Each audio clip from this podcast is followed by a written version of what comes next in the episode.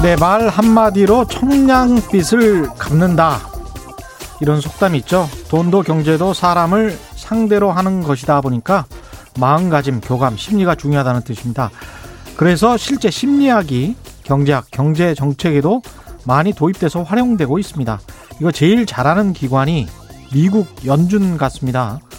극도로 불안한 상황에선 단호하고 명확하게 돈을 폭발적으로 풀 것이라고 말했다가 말 한마디로 금융시장이 좀 안정되면 집행을 할 때는 속도 조절을 또 잘하죠.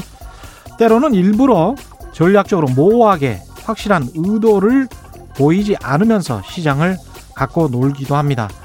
한국의 부동산 당국자들도 연준을 좀 배웠으면 좋겠습니다. 기획재정부, 국토교통부, 관계기관 합동으로 무슨 대책은 많이 내놓는데 솔직히 말해서 창의적인 정책 거의 없는 것 같습니다. 시장을 깜짝 놀라게 하지도 못하고 시장에 역습을 가하지도 못합니다. 많은 정책들이 구태 의연하기만 합니다. 부동산에서 돈 벌려는 사람들이 정부 수를 읽기가 너무나 편안합니다. 지금이 그렇게 한가한 상황입니까? 부동산 시장의 거품이 커져가고 있습니다. 무주택자들은 극도로 불안하고 유주택자들 다수도 불만에 가득합니다. 시장과의 심리전에서 한 번이라도 승리하는 정부를 보고 싶습니다. 네, 안녕하십니까. 세상에 이익이 되는 방송 최경련의 경제쇼 출발합니다. 저는 진실탐사 엔터테이너 최경련입니다. 유튜브 오늘도 함께 갑시다.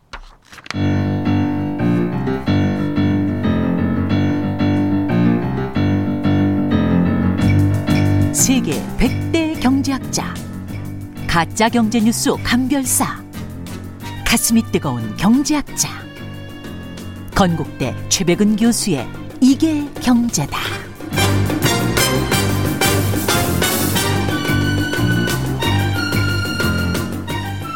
네, 경제 고수만의 탁월한 식견과 통찰력으로 경제 이슈를 분석하는 이게 경제다. 최백은 건국대학교 경제학과 교수 예, 나오셨습니다. 안녕하세요. 안녕하십니까.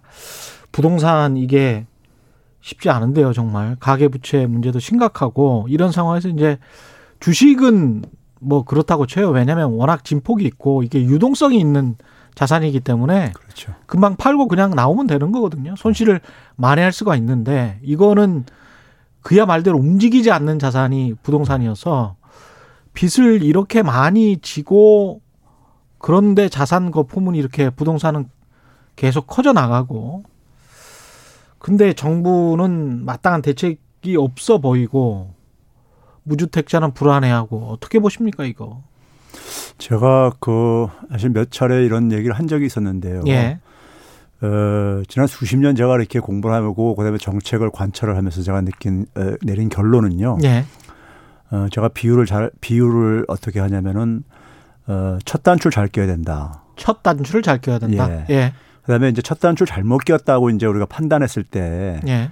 거기에 대해서 그러니까 우리가 빨리 시인을 하고 음. 시인을 하고 어, 첫 단추부터는 다시 낄 생각을 예. 물론 그러려면은 이제 그러니까는 그 첫 단추 잘못 낀 사람이 책임도 져야 되지요. 예. 공직자가 자기가 어, 실수했다고 할 때는 책임도 잘 따르는 겁니다. 예. 따르는 거기 때문에 또 이제 그러니까 책임도 져야 되고 그렇죠. 그리고 나서 이제 그러니까는 첫 단추부터 정상화 시켜야 되는 거예요. 음.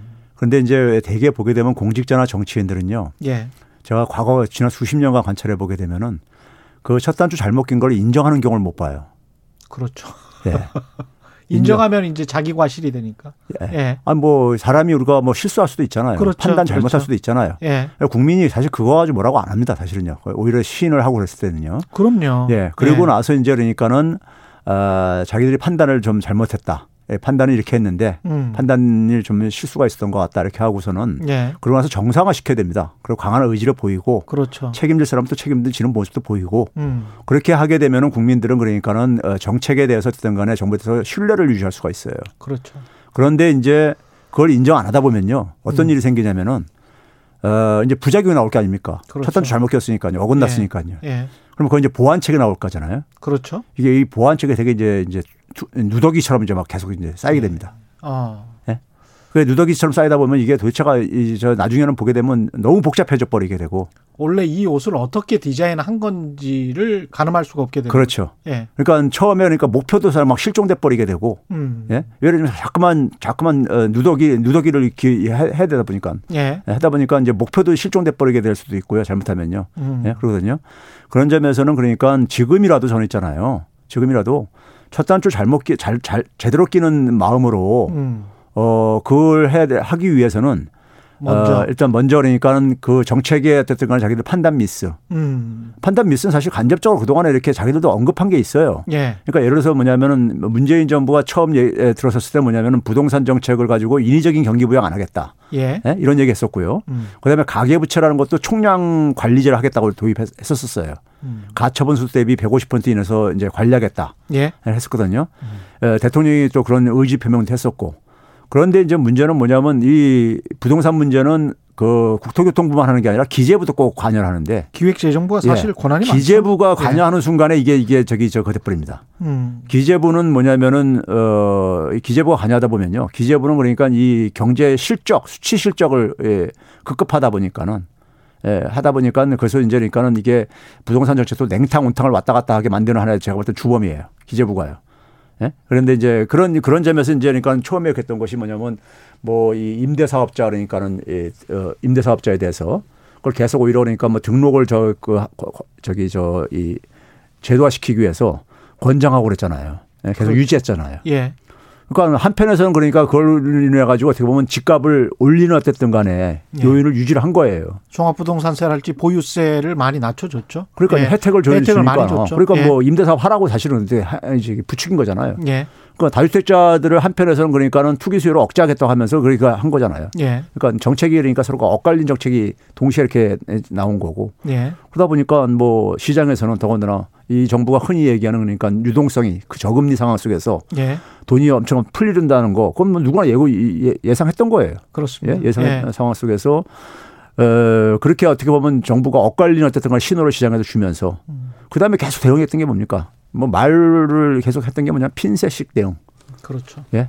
근데 핀셋식 대응할 때마다 제가 항상 했던 얘기가 여기 이 방송에서 나왔을 때 제가 예. 두더지 잡기식 게임 가지고 안 된다. 어. 예. 예, 이거 두더지 치면 다른 데 튀어나오고 그러는데. 그렇죠. 예? 그래서 안 된다고 얘기를 해고했는데도 불구하고 계속 핀셋식을 하면서 이번엔 된다, 된다, 된다는데 결국은 허언으로 끝나게 돼버렸죠. 그렇죠. 예? 허언으로 예. 끝나고 나서 뒤늦게 이제 그러니까 좀 이제 강한 조치를 좀 이제 도입하기 시작하다 보니까는 예. 이게 막 이제 이제 엉망진창이 돼버린 거죠.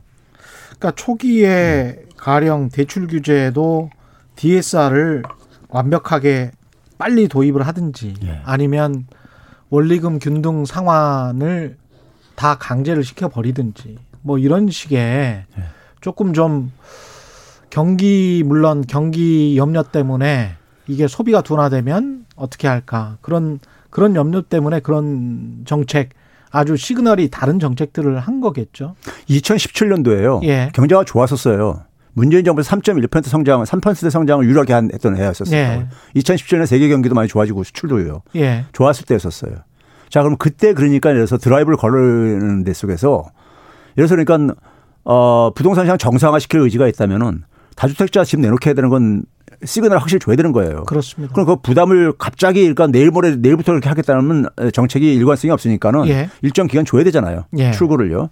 주면서 그 주- 주는 동안에 에, 뭐냐면 뭘 준비를 했었냐면 장기 공공임대를 대, 대규모로 공급하겠다. 예. 예? 뭐 신도시를 개발하든 뭘 어떻게 개발하든 간에 해가지고 하겠다 해가지고 그 소위 말해서 주택 거래 간제니까 많이 약화될 게 아닙니까요? 예. 이 보유 부담을 늘리게 되면요. 예. 그럼 그렇죠. 그 사람들 그러니까 결국 이 거래 거래가 이제니까 실종되게 되면은 결국 이제니까 이 세 전세 이런 세입자들이 많이 증가할 게 아닙니까요? 예. 이게 예. 그럼 그걸 위해서 그러니까 먼저 그러니까 먼저 해- 조치를 취하는 게 장기 공공임대를 먼저 해야 되는 거예요. 음. 그러면서 한 어, 내년부터 그러니까 이래서 만약에 언제까지 처분을 해라. 예. 처분을 해가지고 안 처분하게 되면은 어, 보유 부담이 굉장히 늘어날 거다. 예?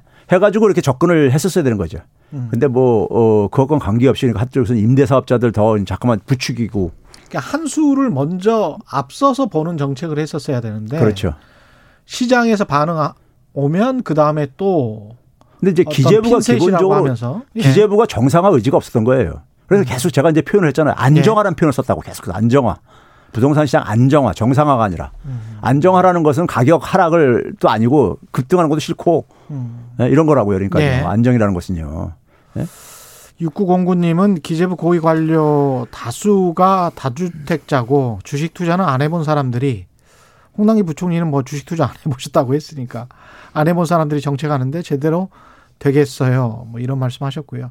우혜진님은 아이가 크고 이제 한 지역에 정착을 하려고 하는데 경기도 소도시에 아파트 분양 계획이 줄지어 있는데 집을 사기도 안 사기도 불안한 지금 뭐가 옳은 건지 정말 매일이 갈팡질팡. 정지혜님, 저희 집도 정말 옛날 부부 싸움입니다. 저는 그때 정말 문정부 믿고 집 팔았습니다. 집 팔았는데 지금 전세 가격이 거의 집값입니다. 이런 분들 많으신 것도 같아요. 맞아요. 예. 그러니까 사실 정부가 어떤 얘기를 하면 국민들한테 신뢰를 해줘야 되는데 예. 그럼 그 약속을 지켜야 되거든요. 그렇죠. 예. 근데 항상 우리 아쉽게도 나오는 얘기가 뭐냐면 정부하고 반대로 가는 게 이런 얘기까지 나올 정도로까지. 그렇죠. 예? 이건 굉장히 예. 비극적인 얘기죠, 사실은요. 정책의 수립자들이 예. 이 부분은 굉장히 뼈 아프게 들어야 되는 얘기예요. 음. 속상하고 저도 이제 참 안타까운데 이렇게 안타까운 국민들의 심정을 정부 당국자들이랄지 장관들은 제대로 지금 알고 있는 건지 정말 공감하고 있는 건지 이것도 간혹 의심스러워요. 예. 그 지금 이런 상황 속에서는요. 계속 땜짓이 처방이 나올 수밖에 없어요. 예. 계속 지금 그런 그런 식으로 접근을 하고 있고 음. 그러니까 그거 가지고 어떤 부분은 효과가 있고 어떤 부분은 이런 논란하는데 그런 게 국민들의 귀에는 안 들어와요. 별로요. 그렇죠. 예. 예. 지금요. 그렇죠. 예. 알겠습니다. 오늘 또 그 예산안이 합의가 됐습니다. 588조 원 규모의 내년도 예산안 합의가 됐고 일단 어떤 내용들이 담겼고 어떻게 평가하시는지 그 내용 예산 가지고 좀 이야기를 먼저 풀어가 보죠. 저는 예산안을 매년 우리가 이제 뭐 이렇게 그 나와서 방송 나서 논평하고 그러는데요. 예. 좀, 좀 근본적인 점 문제를 좀 던지고 싶어요. 뭐 예산안 전체 속에서 사실 경제 부분만 좀 국한을 해서 얘기할 수밖에 없겠는데요. 어, 정부 예산안은 기본적으로 두 가지에 초점을 맞출 수밖에 없어요. 하나는 뭐냐면은 어, 시장에 사각지대에 있는 사람들, 경제적인 취약계층들을 정부가 좀 챙겨야 되는 부분이 있는 거죠. 예. 챙겨야 되는 부분이 있는 것이고요. 두 번째는 뭐냐면은 우리가 흔히 이제 그 미래 미래 어쨌든 간에 성장 동력을 만드는 데 속에서 공공 부분이 해야 될 일이 있고 민간 부분이 해야 될 일이 있기 때문에 예, 공공 부분들이 공공 투자 이런 부분들이 있단 말이에요. 예. 그게 이제 이 공공투자와 관련된 것은 이제 예를 예를 들면 이제 그러니까 이번에 한국판 뉴딜 관련 예산들 이런 것들이죠. 예. 이런 것들이고 그다음에 전자 같은 경우가 일종의 뭐이 재난지원금 포함을 해가지고 음. 그다음에 뭐 일자리 대책이라든가 뭐 이런 것들이 이제 복지라든가 이런 것이 될 텐데 예. 예될 텐데요. 먼저 이제 그러니까는 그 공공투자 부분과 관련해서 보게 되면요. 예, 뭐이 사실 뭐 일자리 대책이나 그러니까 취약계층들에 대한 예산도 마찬가지지만은 기재부 공무원들이 너무 관성적으로 예산을 편성을 해요. 관성적으로 예산을 네. 편성한다. 네. 이, 예. 이 얘기는 뭐냐면요. 에, 예, 과거 10년 전이나 지금이나 예산 편성하는 데 속에서 기본적인 하나의 방식이 변한 게 없어요. 그러니까 지난해 예산 항목들 보고 거기에서 플러스 마이너스 하는 경우가 많잖아요. 예, 예를 예. 근데 예, 예 이런 얘기를 하냐면요. 자, 이번에 이제 한국판 뉴딜에서 음. 우리가 이제 양축이 이제 뭐냐면 이제 디지털 뉴딜하고 그린 뉴딜 이렇게 하잖아요. 예. 그럼 이제 그린 뉴딜 같은 경우는 이번에 처음 나온 얘기가 아니잖아요. 그렇죠. 이명박 정부 때 녹색 성장한다면서 그렇죠. 당시에 이제 녹색 산업을 이제 육성한다고 해 가지고요. 예산에 예산에 제 기억으로 한 2조 3천억 원을 예. 배정을 하면서 17개 산업을 육성하게 들었었어요. 예. 제가 이제 그 당시도 그랬었는데 에, 그린 이 그린 뉴딜을 그린 뉴딜을 기후 변화라든가 기후 위기 문제를 기재부가 개입하게 되면은 기재부가 이걸 주도하게 되면은 그냥 신재생 에너지 이런 거에 그냥 투자 지원하는 정도로 끝날 거다. 예. 이런 얘기를 했었는데 그걸 제가 음. 똑같은 얘기를 제가 올해도 그런 얘기를 했는데 기, 그 당시에도 17개 산업을 육성하겠다고 했었어요. 근데 그 당시 만약에 그게 성공했으면은 지금 그린 뉴딜 이거는 굉장히 반석에 올라가 있을 거라고요. 네. 근데 에, 그 역대 정부에서 그러니까는 노무현 정부 때는 10개 산업 육성하겠다, 17개, 19개 막 계속 그렇게 왔지만은 우리 때 그 투자한 돈에 비해 가지고 남는 게 뭐가 있냐 이렇게 우리가 검토를 해봐야 될 부분인 거고요. 예. 그랬을 때 만약에 그거를 좀 복귀를 해야 되는데 음. 공직자들은 이게 자기 돈이 아니라서는 이제 흔히 말해서 예? 우리는 개인이 그러니까 네. 돈을 만약에 우리가 낭비를 하게 되면 거기에 대해서 우리는 되게 우리는 되게 성찰을 하고 복귀를 한단 말이에요. 개인들은요 다요. 그렇죠. 예, 다시 실수 안 하기 위해서. 예. 근데 이게 이게 안 보여요 전혀. 똑같은 패턴이 그냥 계속 그 예산 예산 편성하는 거라든가 하는 음. 집행 방식이 똑같아요. 10년 전이나 지금이나. 그 재정학회에 계신 분들도 그런 이야기 하는 거 들었는데 기업이나 가게는 2021년 예산을 편성을 할때 네. 제로 세팅을 해서 하나씩 어, 내년에는 어떻게 어, 먹을 거에는 얼마를 쓰고 뭐 이렇게 편성을 하지 않습니까? 마케팅 부서에는 얼마를 주고 뭐. 근데 한국 같은 경우에 제로 세팅을 하기보다는 그 전에 그 전전의 거를 바탕으로 해서 거기다가 덧셈과 뺄셈만 하는 방식 또는 항목을 추가하는 방식이나 항목을 빼는 방식으로 하는 경우가 많다고 하더라고요. 아, 문제는요. 그러니까 예. 사업이 과거에 사업을 한 경험이 있으면은 음. 평가를 해 가지고 본인들은 평가를 한다 그러는데 그렇죠. 평가를 했으면 달라지는 게 보여야 되는데 그게 이제 안 관... 보인다 안 보인다 이거예요. 그게 관성적으로 게. 한다는 그렇죠. 거죠. 그 얘기를 제가 하는 거예요. 계속 하던 대로 그냥 계속 그냥 예. 가는 거죠. 그렇죠. 예. 그런 점에서 이제 그러니까는 이게 이제 그러니까 우리가 이래서 어 많은 사람들은 지금 음. 한국판 뉴딜하고 예. 저희 박근혜 때 창조 경제 얘기했던 거라든가 예. 이명박 때 녹색 성장 얘기했던 거나 이걸 갈 때 나중에 이제 그러니까 이게 도대체가 저기 저 그 뭐가 차이가 있는가. 사실 그 이번에 한국판 뉴딜도요. 한국판 뉴딜의 핵심은 디지털 뉴딜입니다. 예. 디지털 뉴딜은 처음부터 어 이 저기 저 문재인 정부에서 추진했던 거예요. 음. 소위 혁신 성장이라고 표현했던 게 바로 그거였었어요. 예. 혁신 성장을 김동연 부총리 때 뭐라고 얘기했냐면 플랫폼 경제 활성화한다 그랬었어요. 예. 그리고 지금 홍남기 부총리가 등장을 해가지고 데이터 경제 활성화한다 그랬었어요. 예. 같은 얘기입니다. 그러네요. 용어만 계속 바꾸는 예, 거예요. 그렇죠. 그러다가 올해 코로나가 터지니까는 예. 또 한국판 뉴딜이라고 해가지고 디지털 음. 뉴딜이라는 얘기를 했어요. 예. 예. 다 같은 얘기예요. 내용은요. 그렇죠. 내용은 똑같고 똑같은 거예요. 예. 근데 문제는 뭐냐면은 한 3년 지금 3년 반이 지금 지나가고 지나가고 있잖아요. 예. 3년 반이 지나가고 있으면 그러니까 그것에 대해서 뭐가 성과가 나온다거나 아니면 최소한 싹이라도 보여야 되는 거잖아요. 그렇죠. 예. 예. 근데 그게 안 보이면은 음. 좀 성찰을 해야 된다 얘기예요. 음. 예? 근데 그렇게 되게 되면 우리가 박근혜 정부 때 창조 경제 가지고 뭐라 그랬었습니까? 개념도 그러니까 정립이 안, 안 되는 상태에서 모호하게 계속 가다가 시간 낭비하고 그렇게 했잖아요. 예. 근데 이게 그러니까 그렇게 되지 말란 법이 어디 있습니까요? 예? 그 성장 동력 과 성장 동력 발굴을 하는 정책은 굉장히 타성적이고 관성적인 모습을 많이 보이고 있다. 그리고 이제 마찬가지입니다. 예. 일반 취약계층들에 대한 예산도 일자리 예. 산도 그렇고요. 일자리 음. 예산도 변하는 게 없어요. 예. 우리가 올해 예산 올해는 코로나라서 좀 특수한 상황이라 하더라도 대개 일자리 예산이 그러니까 한 25조 안팎 됩니다. 적지 않은 예. 돈이에요. 예. 네? 하는데 일자리 예산 가지고 서민들이 그러니까 체감한 느끼는 게 뭐가 있냐 이거예요. 음. 그렇게 많은 돈을 투입해도요. 예. 그렇죠? 자, 그러면 이제 우리가 정책을 실험을 해가 이번에 저는 재난지원금도 참 그거 보면서 제가 너무 어이가 없는 게요. 재난지원금. 예. 예. 재난지원금을 우리가 두 번의 실험을 했잖아요. 올해. 1차가 재난지원금이 14조 3천억 원이었고요. 예. 2차가 7조 7천억이 7조 8천억. 7조 8천억. 예. 근데 이제 여야가 이번에 합의한 것, 예. 이번에 2021년 예산안에 합의한 것은 3조 원입니다. 예. 예.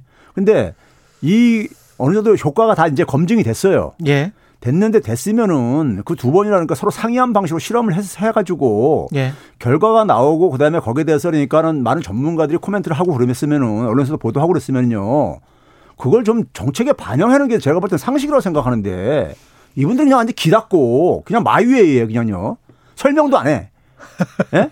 이제는 설명도 안 해. 설명도 안 해요 그러니까요. 예. 어, 그 저는 저는 그래서 이게 도대체가 국민에 대한 예의가 기본적으로 있는 사람들인가 하는 생각이 들고요. 솔직히 말해서요. 예. 그러니까 우리가 이번에 우리가 그 방식을 지금 우리가 3차 때도 똑같이 반복을 하겠다고 지금 그러니까 그 오늘 저기 저 박홍근 의원이 저기 저 그저 그 간사를 맡고 있다 보니까는 그 예. 예결인가요? 그러다 보니까 아침에 그러니까 저기 저 김경래 시간인가 나와서 저기 그 했더라고요. 김경래 최강 시사. 예. 예. 예. 얘기했는가 본데 뭐 거의 비슷한 방식으로 2차 때랑 비슷한 방식으로 하겠다는 건데. 예. 전그 얘기 듣고선 좀 제가 아연 실색을 한 게요. 좀 화나셨군요. 아, 이게 이게 뭐냐면 선별이라고 지금 계속 얘기하고 있잖아요. 자, 1차 재난지원금은 보편적으로 다 줬던 다 것이고. 다 준 거고. 2차, 2차 지원금은 선별이었죠. 자, 선별을 예. 할때 음. 이낙연 당대표가 무슨 얘기를 했냐면요. 취약계층한테 두텁게 지원을 해야겠다. 예. 두텁게 보다 더 많이. 아, 말이 굉장히 좋잖아요. 예. 어려운 사람한테 더 그러니까 많이 지원하겠다. 집중적으로 하겠다 했잖아요. 예. 결과는 상위층이 가장 혜택을 봤어요. 상위층이 가장 혜택 봤어요? 예. 어 떻게 그렇게 됩니까? 아니, 그러니까 우리가 이제 그 가계소득 자료를 가지고 분석을 할 수가 있어요. 예. 가계소득이 그러니까 그래서 중산층 30에서 70% 사이는 줄어들었고 소득이 줄어들었 줄어들었어요. 상위층이 가장 많이 오르고요, 그러니까요. 예. 예, 가장 많이 올랐단 말이에요. 근데 그 오른 것 중에서 이제 재난지원과 관련된 부분이 사회 수혜금이라고 있어요. 예, 예. 사회 수혜금. 예. 그러니까 작년하고 올해하고 그러니까 되게 비슷하게 가는 거를 제외하고 이렇게 보게 되면은 예. 상위층이 가장 많이 혜택을 받, 받았어요. 아니 근데 왜 가난한 왜, 사람들 그런, 왜 그렇게 됐냐면요. 왜 그렇게 됐죠? 자, 선별의 내용들을 예. 한번 복기를 해 보세요. 자영업자들 100에서 200만 원 지원했습니다. 예. 지원했는데 자영업자들 소득 기준 가지고 선별한 거 아니었었어요. 아, 소득 소득에 피해를 입은 사람들한테 다 지원해줬습니다. 아, 피해 액을 가지고 그렇죠. 그러니까 예를 들어서 그러니까 한 달에 천만 원 버는 사람이 900만 원 줄어들었어. 예. 그러면 지원 받은 거예요. 아, 그러면 규모가 좀 큰 자영업자들이 오히려 지원을 받았군요. 어, 그렇죠. 그러니까 큰 규모든 지금 이건 광범위하게 피해가 나타나는 현상이잖아요. 지금요. 이거는 그렇죠. 코로나는요. 예. 그렇죠. 거기다 한번 봐보세요. 아, 저기 서 긴급 돌봄 같은 경우도 초등학생, 중학생 있는 가- 자녀들을 지원해 줬잖아요. 예. 그것도 그러니까 소득 수준과 관계 없었어요. 아, 그것도 소득 수준하고 관계 관계 없었어요. 없었어요. 심지어 뭐냐면은 그 미취업 청년들 지원하는 것도 마찬가지 소득 수준과 관계 없었어요. 그럼 맞벌이 고액 연봉자들도 대개 우리나라는요 예. 상위층으로 갈수록 가구원 수가 많습니다. 그렇죠. 자녀를 많이 갖고 있어요. 그렇죠. 예, 그러니까 그쪽으로 지- 더 많이 배, 저, 배, 배분이 된 거예요. 그러니까 구조가 선별에 선별을 하다 보니까는 누굴 기준으로 선별할 것이냐 하다 보니까는 근데 예. 근데 거꾸로 있잖아요. 가장 어려운 최저생계 수급자들은 지원 못 받았어요. 왜 그러냐면은 그분들은 사- 최저생계비를 작년에도 받고 올해도 받고 변화가 없잖아요. 소득 변화가요. 예. 근데 이분들이 1인당 그러니까 1인 가구를 기준으로 했을 때 최저생계비 지원받는 금액이 52만 원 정도밖에 안 됩니다. 어. 거의 못 살잖아요. 예. 못 살기 때문에 되게 뭘 하냐면은 공공근로 이런 것도 해고를 해요. 예. 근데 공공근로가 올해 코로나 때문에 다 죽어버렸거든요. 아, 밖에 나갈 수가 없으니까. 그렇죠. 예. 그러니까 이제 기타 소득들이 나머지 그러니까 지원받는 수당 말고 그런 게 줄어든단 말이에요. 근데 이 사람들은 그러니까 또 배제가 됐단 말이에요. 예. 그리고 이제 뭐냐면은 중간층이 중간층이 소득이 줄어들었는데 특히 어느 소득이 줄어드냐면 자영업자 소득이 줄어들었어요. 어. 자영업자 지원하겠다고 해놓고 자영업자 소득이 줄어들었어요. 중간층 소득 줄어든 이유가 자영업자 소득이에요. 왜 그런지 아세요? 왜 그러냐면은 우리가 돈이라는 것은 이게 지금 우리가 코로나 사태라는 것은요. 제가 늘 표현하지만 경제 생태계도 연결망인데 그렇죠. 이 연결망이 끊어진 거예요. 이게 그렇죠? 사람들이 사회적 거리두기 접촉을 최소화하다 보니까는 그렇죠. 그러니까 소비 안 하게 되면 유통업자가 쓰러진다고요. 그게 그렇죠. 끊어지는 거예요. 마디마디가 예. 다 끊어지는 거예요. 끊어지는 상황 속에서 그러니까 이걸 억지로 이으려고 했던 것이 재난지원금 목표였었어요. 그렇죠. 그래서 소멸성 지역 화폐라는 게 그런 의미 속에서 작동했던 거예요. 억지로 돈을 지출하게 한 거니까. 잠깐만요. 이 소멸성 지역 화폐까지는 아직 가지 마시고요. 예. 그러니까 2차 재난지원금이 지금 적절하게 사용되지 못했다. 이 말씀을 지금 계속 하시는 거예요. 현금으로 딱 줬잖아요. 그때 2차 재난지원금은 자영업자한테 현금으로 100만 원에서 200만 원 현금을 줬다고요. 근데 소득 수준과 관계없이 예. 피해 규모로만 줬기 때문에 그리고 그 받은 돈은 현금이다 보니까 현금이 예. 뭐에다 쓰냐면요. 월세 내고 공과금 내고 예? 그렇죠. 근데 빚 갚고 예. 이런 거 쓰- 쓴다고요. 그럼 그, 대개는 그렇더라고요. 그 돈이 그러면 그래서 월세면 임대업자한테 갈 거고 예. 예? 공과금은 정부 이런 데로 들어갈 거고 이런 데로 그러니까요. 예. 그 돈이 다시 그냥 돈이라는 것은 우리가 우스갯소리로 돈은 돌아야 된다는 얘기 있잖아요. 그렇죠. 돈이 이게 안 돌고 멈춰버리는 거죠. 아. 그러니까는 그래서 우리가 제가 화폐 유통 속도를 계산해 봤어요. 어, 예. 3분기에 다른 나라 주요 국가들은 다 이게 상 이게 상승으로 반전하는데 예. 한국은 떨어졌어요, 더요. 화폐 어. 유통 속도도요. 예. 예? 그러니까 결국 돈이 안 돌다 보니까는 자영업자들 그러니까 중간층 같은 경우 100만 원, 200만 원 지원받은 거 가지고 예. 언발에 언발에 오줌 누기식으로 되고 나서 이제 수입이 안 생기니까 예. 수입 돈이 안 도니까 수입이 안 생길 게 아닙니까? 그래서 자영업자들이 중간층 자영업자들 직격탄을 맞은 거예요. 그럼 1차 때 보편적으로 다 줬을 때 있지 않습니까? 그럴 때는 어떤 경제 효과가 그때, 있었습니까? 그때는요 예. 소득이 전체 가구가 다 증가했어요. 전체가 하위 10%부터 상위 10% 증가했고 음. 하위층이 대폭 증가했어요. 한 11% 이상 증가했고 어. 예? 예. 근데 중간층이 그러니까 한 8% 증가하고 상위층은 한3% 굉장히 바람직하게 에, 됐어요. 그게 오히려 더 그러니까 촘촘하게 그러니까 이 선별 지원 원칙에 맞게끔 나타났다니까요. 오히려 보편적으로 지급한 게 오히려 가난한 계층들에게 훨씬 더 도움이 됐다. 그렇죠. 소비를 진작시킴으로써 예. 그래가지고 기재부에서 이런 얘기를 하니까는 뭐라 예. 그랬냐면은 아직 효과를 다 확인하기 힘들다.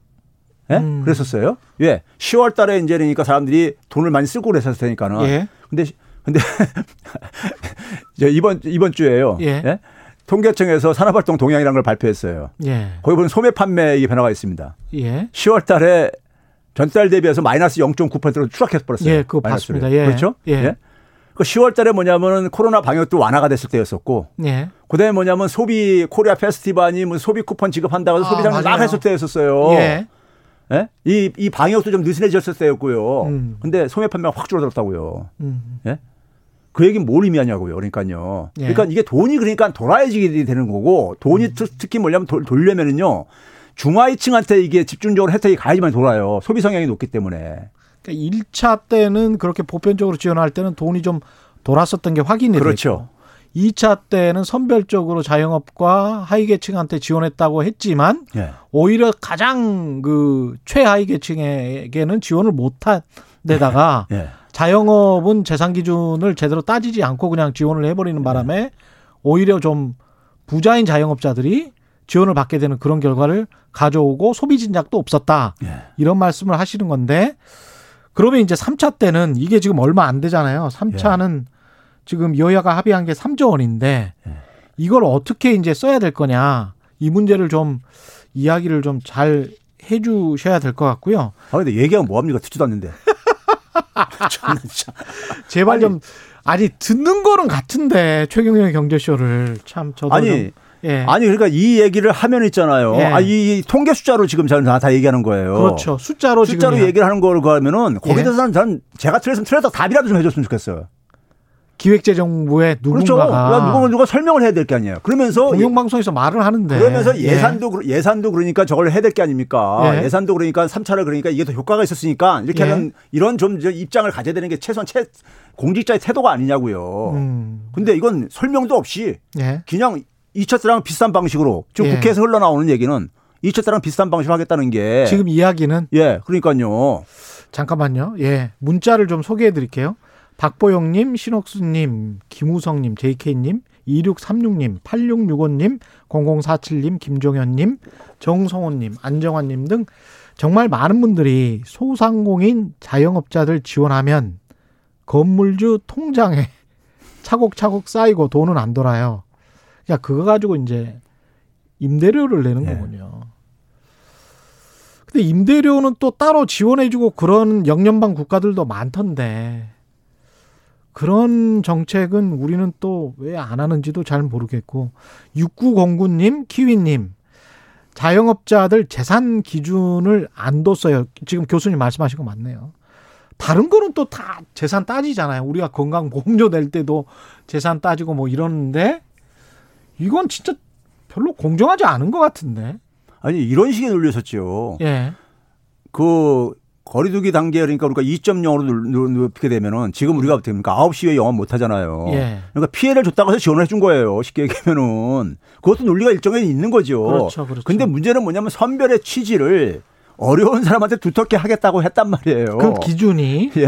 네. 그러니까 이게 그러니까 이게 그 효과가 나타났느냐. 그렇죠. 그게 이제 그러니까는 어, 결과를 보니까 그러니까 이게 선별이 처음부터 제가 처음부터 그랬었어요. 이건 이번 이거는 평상시 경제 침체하고 다른 양상의 이건 경제적인 충격이다. 예. 그렇다면 이거는 그러니까 굉장히 광범위하게 나타날 수가 있고 기존의 어떤 경제적인 충격과는 전혀 다른 양상으로 나타날 수밖에 없다. 예. 그렇기 때문에 이걸 기존의 경제 충격이라면 되게 상위층들은 타격을 안 받습니다. 예. 일반적으로 그러니까요. 그렇죠. 그러니까 예. 이제 소위 말해서 중하위층 집중적으로 해도 돼요. 그럴 때는요. 그렇죠. 근데 이런 경우는 그러니까 이게 그러니까 어디서 어떻게 피해를 입히는지 광범위하게 나타나기 때문에 나타나기 때문에 이걸 선별하는 게 물리적으로 굉장히 힘들고 예. 그리고 일단 어쨌든 간에 이걸 그 이 지역 화폐나 이런 걸로 얘기했던 것이 이게 이 연결망이 끊어지는 거를 이어줘야지만이 음. 아 오죽하면 그러니까 소상공인 단체들에서요 예. 성명까지 내고 내, 내면서 예? 내, 내, 내지 않았습니까요? 예. 그러니까 이 선별하고 생색내기로 하고 앉았는데 자기들은 도움 안 된다고 음. 당사자들이 예. 그 돈을 받는 당사자들이 그러니까는 1차 때 방식으로 해달라고 그렇게 하는데 도대체가 그러니까 저는 어떤 정책을 가게 되면 정책은 과하게 되는 거지 그러니까 잘못된 그러니까 어쨌든 간 소신을 가지고 미- 계속 밀어붙이는 것은 정책은 과학이어야 한다. 예. 정책은 믿음이나 신념이나 소신이 아니다. 예. 일단 이 3차 3조 원이라도 내년에 어떻게 써야 되는지 지금 지역 화폐 말씀을 하셨는데 네. 그러니까 지역 화폐 아까 그 소멸성 화폐라는 말도 이 지역 화폐라는 말입니까? 아니, 소멸성이라는 게 일정 예. 기간 내 다 쓰게 했잖아요. 일정 기간 내에 다 써야 3개월이나 다 쓰게 했잖아요. 1차 때는 그랬죠. 그러니까 1차 때 그게 소멸성이라는 얘기예요. 예. 그러니까 예. 사람들이 반드시 쓰니까는 예. 돈이 돈 거예요. 무조건 이 기간 내 이 분기 안 쓰면 때는 회수가 되니까. 그렇죠. 예. 맞아요. 그리고 그, 거를 뭐냐면 지역의 소상공인들한테만 쓰게 했단 말이에요. 그랬죠. 그랬죠. 예. 예. 그러니까 소상공인들한테 그게 돈이 가지요. 당연히 거기다 집중적으로 쓰니까 이번 그렇죠. 백화점이나 이런 데는 안못 된다 쓰게 못 그랬잖아요. 쓰게 했었고요. 이번에도 그러면 똑같이 그렇게 해야 된다. 근데 그 방식이 예. 교과서에 없는 방식이에요. 아 그렇습니까? 대개 있잖아요, 우리가 예. 현금 지원으로 우리가 되게 이전 소득이라 하잖아요. 정부가 이전 소득이라는데 현금을 지원을 해주는 거를 예. 현금으로 이전해 주게 되면 경제학에서요. 그건 대부분이 저축이 된다고 그렇게 돼 있어요. 예. 예? 우리가 로또 당첨되게 되면은 로또로 한 천만 원 당첨됐다 하게 되면은 대부분이 그 저축을 해가지고 주식 투자라든가 뭐 이렇게 저축으로 많이 돌린단 말이에요. 예. 소비로 안 이어지고요. 근데 예, 대한민국에서는 그러니까 이걸 그러니까 반드시 쓰게 해가지고 예? 이게 음. 창의적인 해법이나 이런 지적도 나오고 그랬었어요. 경제학책이 없는 얘기를 해가지고. 근데 이런 목소리들이 지금 조미자님도 비슷한 말씀을 해주셨는데 소상공인인데요. 최 교수님 말이 정확합니다. 1차 지원 때는 정말 매출에 도움이 됐고 2차 때는 마이너스 9월에는 최악이었다 이렇게 네. 말씀하셨는데 이게 기획재정부 부총리건 뭐 청와대건 이런 목소리가 전달이 안 되나요? 근데 미- 처음에 이 재난지원금 2차 때 1차 때는 보편적으로 다 지원하고 2차 때는 맞춤형 뭐 이런 이야기 했잖아요. 맞춤형으로 그러니까요. 우리가 뭐 시장에서 customize 하는 것처럼 우리가 정확하게 맞춤형으로 지원을 하겠다. 근데 말씀하신 것처럼 효과가 안 아니 나타났는데 말은 그러니까 어떻게 못해 부동산에서 우리가 핀셋 대책이라는 게 말은 이쁘잖아요. 말은 이쁘죠. 예? 그 피해 보는 부위만 예? 그러니까 우리가 이래서 뭐 저기 암세포면 암세포면 싹 도려내듯이 이렇게 그 예. 한다는 얘기잖아요. 예. 근데 그게 그게 제대로 그러니까는 선별을 해놨는지 예. 이게 선별이 안된안될 수 있는 가능성을 예. 이게 이제 그러니까 집행할 때는 몰라서도 확인이 되면은 음. 삼 3차 때는 그러니까 그걸 좀 시정을 해야 되는 거잖아요. 아까 제가 정책은 첫 단추가 중요하다고 그랬었어요. 그렇죠. 잘못 꼈을 때는 그러니까 다시 정상화 시켜야 된다 그랬었어요. 예? 어. 그럼 자기들의 그러니까 계속 고집을 피울 때는 고집 피우는 논리를 제공하든지 예. 예? 그게 대한 예의 아닙니까? 공직자들의 기- 기본적으로. 그렇죠. 예? 우리는 무슨, 이래서 이 정책이 맞다고 예. 생각한다. 이게 무슨 장관 개인 돈을 쓰는 겁니까? 이게 지금요. 그렇죠. 예? 어차피 우리 세금인데. 그러니까요. 예. 근데 그런 것도 없이 그냥 그냥 밀어붙이지 밀어붙이고 있는 거잖아요, 그냥요. 음. 예? 그리고 이런 이제 3조 원을 어떻게 이제 쓸지는 그 아까 소멸성 화폐 그거를 어떤 소상공인에게 집중해서 쓸 수 있게 그렇게 해 줘야 된다. 이런 말씀을 하신 거고요. 그러면 이 500 이번에 여야 합의안이 한 558조 원인데 네. 예산안에 관해서 또 이제 뭐 국채를 좀 발행하고 뭐 이렇게 해서 이제 빚으로 조금 충당을 하게 되면 재정 건전성 이야기가 또 당연히 나올 것 같은데 어떻게 생각하십니까? 그 우려에 관해서는? 아, 저는 그 재정 건전성 여러 번 얘기했는데요. 여러 계속 번 나오니까. 예. 그 제가 1차 때 기준으로 해서 계산을 해봤어요. 예. 우리가 지금 43.9%입니다. 예. 4차까지 해가지고요. 예. 43.9%인데 국가 채무 음. 비율이요. 예. 제가 항상 얘기하잖아요. 비율이 중요하다고. 음. 예, 그렇죠. 그렇죠. 절대 얘기 아니라. 그렇죠. 근데 이제 43.9%인데 1차 때처럼 하게 되면요. 한 0.3%포인트 정도가 증가할 가능성이 있어요. 아, 2차 때처럼 해도 예. 그러면 이제 44.2% 정도 되는 거예요. 쉽게 얘기하면요. 1차 때처럼 한 14조 원을 써도 그렇다면 예, 그렇죠. 예. 예? 이번에 증가, 이번에 국채 뭐 2조 정도 이렇게 저기 발행하는 것은 이건 네. 거의 저기 저, 저, 저 영향도 못 미치는 저기 규모이고 그런데 예. 근데 문제는 있잖아요. 우리가 자꾸만 이 재정을 가지고 이렇게 재정 건전성을 가지고 그 사실 일부 보수 언론을 비롯해 가지고 음. 저기 저 이 정부에서 계속해서 걱정을 하고 있는 거는 음. 제가 이제 그래서 그 이 SNS도 그런 걸 올렸지만은 저기 저 독일이 말이에요. 예. 재정 건전성은 가장 엄격하게 운영하는 나라입니다. 그렇죠. 유명하죠. 예. 왜냐하면 과거에 1차 세계대전 이후에 하이퍼 인플레이션 경험한 적이 있어가지고 그렇죠. 그래가지고 그, 그 악몽이 있어가지고 그 나라들도 그러니까는 그러다 그리고 또 국민성이 굉장히 그 검소하는 걸로 유명한 민족성을 갖고 있잖아요. 검소하고 근면하고. 예, 그렇죠. 그러다 보니까 그러는데 근데 예, 올해 올해 지금 저기 저 그 이 저 독일의 그러니까 국가 채무 비율이요. 음. 얼마나 증가인지 아세요? 18% 포인트 정도 증가했습니다. 어, 정부 부채가요? 예. 채무 비율이요. 와, 엄청나네. 예, 엄청나게 증가했어요. 예. 내년에도 지금 뭐냐면은 내년에도 지금 뭐냐면 106조를 지금 더 투입하겠다고 지금 하고 있어요. 우리나라 돈으로 예. 엄청나군요. 예. 예. 근데 독일이 독일이 독일이라면 우리가 어느 누구나 음. 제가 독일을 예를 들면 독일은 그러니까 선진 국가에서도 굉장히 재정을 굉장히 건전하게 운영하는 걸 강조하고 그렇죠. 더군다나 유로존의 이제 맹주 국가로서 다른 나라들한테도 계속해서 그런 얘기를 강요하는 입장이기 때문에 그렇죠. 근데 독일이 지금 그러고 있어요. 독일의 그 재무장관이 무슨 얘기했냐면은 음. 이거 안 했으면은 이거 안 했으면 국가에 무슨 일이 일어났을지 모른다. 그러니까 어떤 상황을 명확히 파악하고 과단성 있는 정책을 펴야 할 때는 해야 되거든요. 그러니까 200 수십 조를 올해 계획 투입을 했는데요. 그거 예. 하면서도 독일은 야당의 반대도 없었었어요. 근데 네? 이게 일본 같은 경우에 사실은 잃어버린 30년 이야기하지만 그 이유 중에 하나가 정책을 찔끔찔끔 했기 때문에 그렇지 않습니까? 금리를 인하할 때도 찔끔찔끔, 인상할 때도 찔끔찔끔, 네. 돈을 풀 때도 찔끔찔끔 하면서 계속 돈을 돈이 그러다 보니까 2, 30년 동안 그냥 허투루 쓰고 경제 성장률은 그냥 거의 0% 가까웠고 근데 거기에 반면에 이제 미국 같은 경우는 정말 위기다라고 하면 팍 풀고 또 나중에 또 걷어들일 때도 명확하게 걷어들이고 그런 과단성 있는 결정을 하는데 우리는 일본의 실패를 보면서도 일본을 따라가는 듯한 느낌이 좀 있어요. 근데 국민들한테 공직자나 뭐 일부 보수 언론이 그러니까 이 공갈 치는 거는 뭐 저기 하도 저기 해서 그렇다 치더라도 예. 공직자들은 있잖아요. 근거 없이 그러니까는 저기 저 국민들 공갈 치면 안 되는 거예요. 그건 진짜 아주 그건 죄악입니다. 그렇죠. 근데 제가 이제 오죽하면 국민들 가장 쉽게 제가 이해시키기 위해서 음, 우리나라 외환위기 경험했잖아요. 그렇죠. 외환위기 때 우리나라 아, 이 국가 채무 비율이 10%였었습니다. 음, 예? 그 전에는 직전 연도에는 8%대 있었고요. 예, 근데 10%에서도 외환이 터졌었어요. 그때 신용 등급이 우리나라 6등급이 떨어졌습니다. 예. 외환이 터지면서요. 6등급이요. 그래서 투기 등급 바로 위까지 저기까지 떨어졌었습니다. 그 이후에 그 이후에 10%에 있던 국가 채무 비율이 지금 43.9%까지 이렇게 쭉 올라간 거예요. 예. 계속해서요. 예. 올라간 거예요. 근데 그 사이에 음, 국가 신용 등급이 음. 7등급이 올라갔어요. 6등급 떨어졌던 게 7등급 7등급 올라가고 올라갔어요.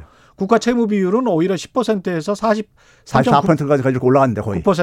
예. 예, 올라갔는데 그러면은 이거 이걸 딱 봤을 때 음, 국가 채무 비율하고 음. 재정 이 저기 저 국가 신용 등급이라든가 이런 거하고 관계가 없다는 게 일단 보이는 거잖아요. 그러네요. 그럼 이걸 이거에 대해서 그러니까 좀 설명을 하면서 좀 그래야 될 게 아니에요. 그냥 무조건 다고 겁박을 하고 앉아 있는 거예요. 예. 왜 그러겠습니까요? 예? 이 재정을 재정에 대한 독점권을 가지고 있는 예? 검찰의 기소 독점권처럼 예. 재정은 기재부의 그러니까 독점권이에요. 그렇죠. 예? 이 독점권, 이 돈에 대한 독점권이 얼마나 재정이라는 돈의 도- 독점권이 얼마나 이게 막강한 권한인지 예, 아세요 이게요? 예? 그렇죠. 그렇죠. 예. 오죽하면 중국 공산당이 돈하고 대포하고 이거 딱 두 개만 장악하면 된다고 그랬겠어요. 예, 그러니까 그거를 그거를 그러니까는 이 저기 저 이 자신들이 그러니까 틀어지고 음. 하고 그다음에 이제 보수 언론들에서 그런 건 뭐냐면은 국가 재정 과 하게 되면 나중에 이제 세금 증세 얘기 나올 때 예. 증세는 결국 뭐냐면 부자들이 더 많이 낸다 이거예요. 음. 예? 그거 어 저기 저 부담 갖는 거 싫다 이거죠. 예. 근데 이제 문제는 뭐냐면 자기들한테 혜택이 오면서 증가하는 건 이 사람들 또 허용을 저기 저 이 동조를 해요.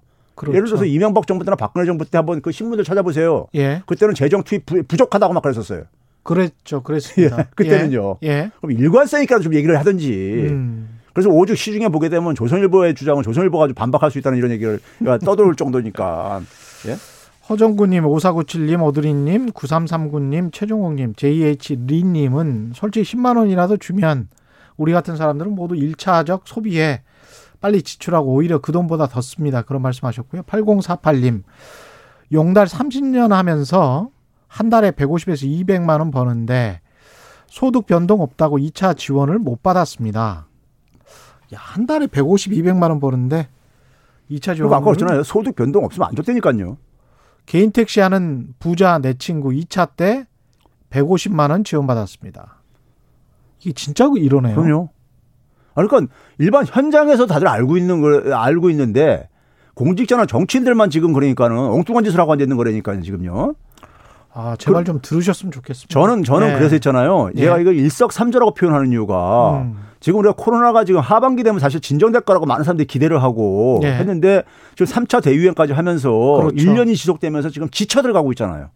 그리고 네? 사실 내년 1분기도 겨울이 포함된 1, 2, 3이잖아요. 그러니까요. 예. 그래서 미국이나 유럽도 1, 2, 3이기 때문에 예.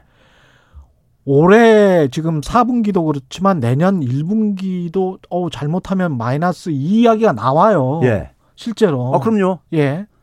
그럼 이제 이 상황 속에서 저는 뭐냐면은 음. 방역의 가장 그러니까 1등 공신은 뭐냐면요. 시민들의 자발적 참여 협력입니다. 시민들이 예. 사회적 거리두기 협조하고 마스크 잘 쓰고 하는 게 이게 1등 공신인 거예요. 예.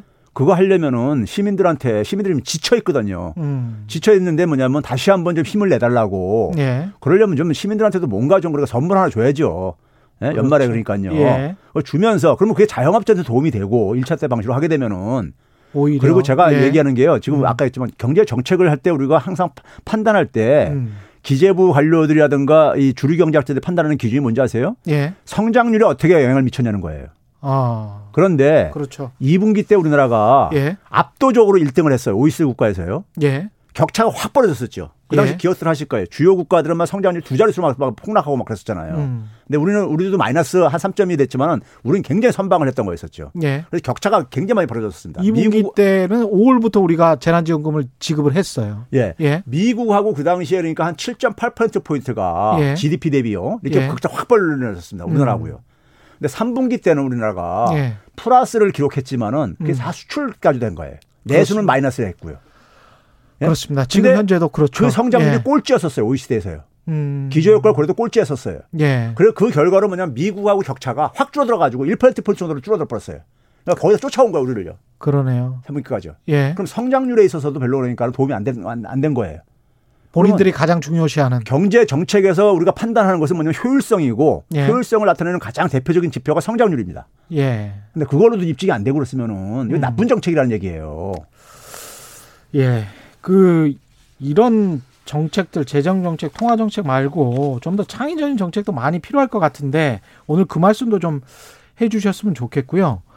얼마 시간이 안 남아서 시간. 4651님 부산의 택시기사인데 1차 재난지원 때는 코로나 이전으로 돌아간 것 같았는데 2차 재- 지원금은 저도 받았지만 1차 때와 달리 손님이 없었다. 그러니까요. 그게 문제였던 거예요. 예. 7228님, 차라리 주지 마세요. 기준도 원칙도 없습니다. 좀 화나셨군요. 아유, 안타깝습니다. 이 정말 좀 창의적인 정책들이 좀 나왔으면 좋겠는데, 아, 2차, 1차 때 줬던 게 그 소멸성 지역화폐가 창의적인 해법이었으니까요. 그렇죠. 예. 이, 이런 거 말고 또 다른 어떤 정책 제안 같은 거는 혹시 없으십니까? 저는 지금 있잖아요. 예. 우리가 지금 코로나 때문에 지금 정신없어서 지금 가고 있는데 모든 게 다 묻혀버리고 있는 건데 예. 지금 우리 상황, 우리 경제 상황이요. 예. 지금 뭐 코로나 끝난다고 해서 별 좋아질 지금 이게 상황이 아니에요. 이것도 맞는 말씀이세요. 예. 예. 지금 제가 제가 한 가지만 얘기를 할게요. 시간이 없으니까요. 예. 에, 여러 사람들이 많은 사람들이 힘들지만은 저는 특히 이제 주목을 하는 게 뭐냐면 청년들이 예. 지금 희망을 못 갖고 있습니다. 음. 하나 대표적으로 우리가 하는 게 뭐냐면 아마 신문 기자들의 보도가 났기 때문에 많은 사람 들은 기억이 있을 거예요. 예. 우리나라 10명 중에 청년 10명 중에 8명 정도가 한국 떠나고 싶다고 그럽니다. 어. 예? 정확히는 7.5명인데 한 예. 다른 8명 정도가 떠나고 싶다고 그래요. 음. 한국에서 한국에서 탈출하고 싶다고요. 예. 그 뭐냐면 한국에 있어서 자기가 희망을 찾을 수 없으니까 그러는 거예요. 예. 그럼 청년들이 희망을 어, 못 느끼면요. 그 사회 미래 20년 후는 뭐가 있겠습니까? 그렇죠. 그러니까 우리나라 사실 뭐냐면은 지금 경제가 사실 성장률이 지금 문재인 정부에서 2%로 좀 내려앉았잖아요. 코로나 아니라 하더라도요. 예. 근데 이제 이게 다음 정부에서는 1% 떨어질 걸 경제체 다 지금 예측을 하고 있습니다. 정권 그렇죠. 바뀔 때마다 1%씩 쭉쭉 내려왔잖아요. 그동안에. 그랬습니다. 예. 그렇죠? 그럼 조만간에 있으면 0%로 갑니다. 일본처럼요. 그렇죠. 사실상 성장 중단 시기로 가는 거예요. 예. 그렇죠? 인구도 사실상 소멸 시기로 지금 진입하고 있죠. 예. 그렇죠? 고령화는 굉장히 그가 되고 있고요. 음. 거기다 뭐냐면 우리나라는 한 2002, 3년부터요. 창업이 창업하는 기업들이요. 예. 1년 그러니까 예를 들어서 그래서 1년 미만 된 이런 기업들이 비율이 예. 계속 떨어지고 있어요. 아. 기업 생태계도 늙어가고 있어요. 예. 그러니까 오래된 기업들이 비중이 갈수록 이제 많아지고 있다는 얘기인 거고. 그러니까 우리가 저출산을 하게 되면 뭡니까? 아이들 울음소리가 농촌에 안 들린다 뭐 이런 얘기 하잖아요. 예. 기업 생태계도 마찬가지인 거예요. 아. 예? 그러니까 전체적으로 우리나라 경제 생태계가 활력이 지금 떨어져 가고 있는 거예요. 그러니까 이거를 가장 직격탄을 맞는 게 누구냐 청년들인 거예요. 청년들인 겁니다. 예. 그런데 지금 우리는 여전히 성장이 필요하다고요. 그렇죠. 예? 파이를 키워야 된단 말이에요. 그렇습니다. 근데 지금 성장 방식은요. 과거 제조업 시대가 달라가 제조업 시대들은 자본 많이 동원해가지고 투입하면 예? 노동력 많이 투입하면 나- 나왔지만은 지금은 제조업에서는 지금 그렇게 수익이 나올 수 있는 적이 아니에요. 그렇죠. 예? 그럼 네. 지금 지금 되게 보게 되면 우리가 혁신 성장이라고 얘기하는데 21세기의 지금 혁신은요. 좋은 아이디어가 지금 그러니까 이게 결정을 합니다. 좋은 아이디어가요. 근데 좋은 아이디어는 결국은 청년 세대들이 결국은 아무래도 많을 수밖에 없는 거잖아요. 예. 청년들이 그러니까 새로운 그러니까 아이디어를 그러니까 아- 좋은 아이디어를 많이 발휘할 수 있도록 사회 환경이 조성이 돼야 되는 거예요. 예. 사회 환경이 조성이 되는데 근데 좋은 아이디어가 나오려면은 청년들이 자기가 하고 싶은 일들 이런 거를 막 할 수 있는 사회가 이걸 투자 차원에서 좀 지원을 해줘야 되는 거예요. 예. 지원을 해줘야 되는데 청년들이 지금 뭐냐면 아르바이트 그러니까 한 서너 개씩 해야 되지만이 거의 그러니까 견딜 수 있을 정도로 그러니까 예? 임대료 내고 그러니까 자기 통신비 내고 이렇게 산단 말이에요. 예. 그러니까 그런 상황 속에서 어떻게 그러니까는 그 저기 저 이 자신의 일거리를 만들기 위해서 고민을 할 시간을 가질 수가 있냐고요. 불가능합니다. 제가 많이 면담을 해보면요. 예. 예? 그래서 이 청년들이 그러니까 적어도 구할 수 있게 하는 데 속에서 가장 장애가 뭐냐? 저는 금융이라고 봐요. 음. 금융이 굉장히 기울어진 운동장이고 예. 우리 사회 속에서 금액으로 기준으로 할때한 50%, 사람 기준으로 한 20%는 은행을 이용을 못 합니다. 신용대출을 못 받아요. 예? 야. 은행이라는 건. 제도인데 예. 국가가 만든 제도인데 예. 그리고 중앙은행에 하고 밀접하게 연결되는 제도인데 음. 그걸 국민들이 국민들의 상당수가 그 혜택을 못 받고 있다 이거예요. 사람 기준으로 20%? 예. 그러니까 그 사람들은 뭐냐면 2등 국민인 거예요. 음. 은행 이용 못하면 2금융권, 3금융권으로 가야 된다는 얘기예요. 그렇죠. 그렇죠? 예. 그러면 기본적으로 그러니까 불리한 게임을 할 수밖에 없어요. 그렇습니다. 그렇죠? 예. 그러면 이 상황 속에서 이 상황 속에서 그러니까 소위 말해서 가계부채도 막 증가하고 그러는 건데 예. 근데 지금 제가 아까 화폐 유통수도라는 걸 얘기했지만은 예. 소개했지만은 화폐 유통수가 계속 구- 유한하기부터 떨어져 왔었어요. 예. 지금 미국이나 선진국가보다 더 낮아요. 우리는 아. 지금 한 0.61 정도까지 떨어져 있어요. 예. 지금 일본 거의 쫓아가고 있습니다. 아. 일본이 0.5 밑에까지 떨어졌거든요. 예. 예? 그러니까 이게 돈이 안 돈다는 얘기예요. 퇴장을 하고 있다. 예. 예. 돈이 이게 되게 어디에 가느냐? 저기 강남에 가면 저기 저 부자들 저기 저 무슨 뭐 저기 저 사금고. 그 저, 저거 하잖아요. 저기 개인 저기 저 자산 이렇게 에, 해주는 거 PB, 있잖아요. PB PB들이 센터. 하잖아요. 예. 그 사람들한테 굉장히 저금리로 막 빌려줘요. 음. 예? 예. 왜냐면 은행은 뭐냐면 자산을 많이 덩치 키워가지고 수입을 예. 많이 그래도 그래 늘리는 게 그게 더 돈 남는 거다 하고 하면서 1분밖에 안 남아서요. 예. 예. 그리고 뭐냐면 취약계층들한테 정작 돈이 가야 될 사람들한테 가야 되는 것을 안 하고 있는 거예요. 취약계층 청년들에게 대출을 저리로 제1금융권에서 받을 수 있도록 하자. 그렇죠. 아니 이게 그게 1금융권을 왜 그 안 하냐면요. 예. 이게 지금 우리나라 시중은행들은 다 외국인들이 다 장악해 버렸어요. 그렇죠. 은행의 기본적인 우리가 기능 중에 하나가 우리가 그것도 주식회사니까 수익을 추구하게 돼 있지만은 예. 또 다른 하나 중요한 기능이 뭐냐면은 금융 중개 기능이라는 게 있습니다. 그렇죠. 돈을 돌게 하는. 된다 예. 얘기예요. 왜 그러냐면 은행은 엄청나게 특혜 사업입니다. 그렇죠. 중앙은행 금리 예. 이용하고 돈이 위기에 몰- 몰렸을 때니까 유동성도 무한히 지원- 지원받고 막 이런 등등으로 해가지고요. 근데 은행들이 그렇죠? 자기 역할 안 하고 있는 거예요. 역할 안 하죠. 안 하고 있는데 그러면 이거를 안 하는 상황 속에서 안 하는 상황 속에서 정부가 중앙은행- 가- 강제해야 중앙- 된다. 중앙 은행이 두 손 놓고 있으면 직무유기라 이겁니다. 알겠습니다. 예. 오늘 말씀 감사하고요. 지금까지 최백은 건국대학교 경제학과 교수와 함께했습니다. 고맙습니다. 네, 감사합니다. 지금까지 세상에 이익이 되는 방송 최경령의 경제쇼였습니다. 고맙습니다. Música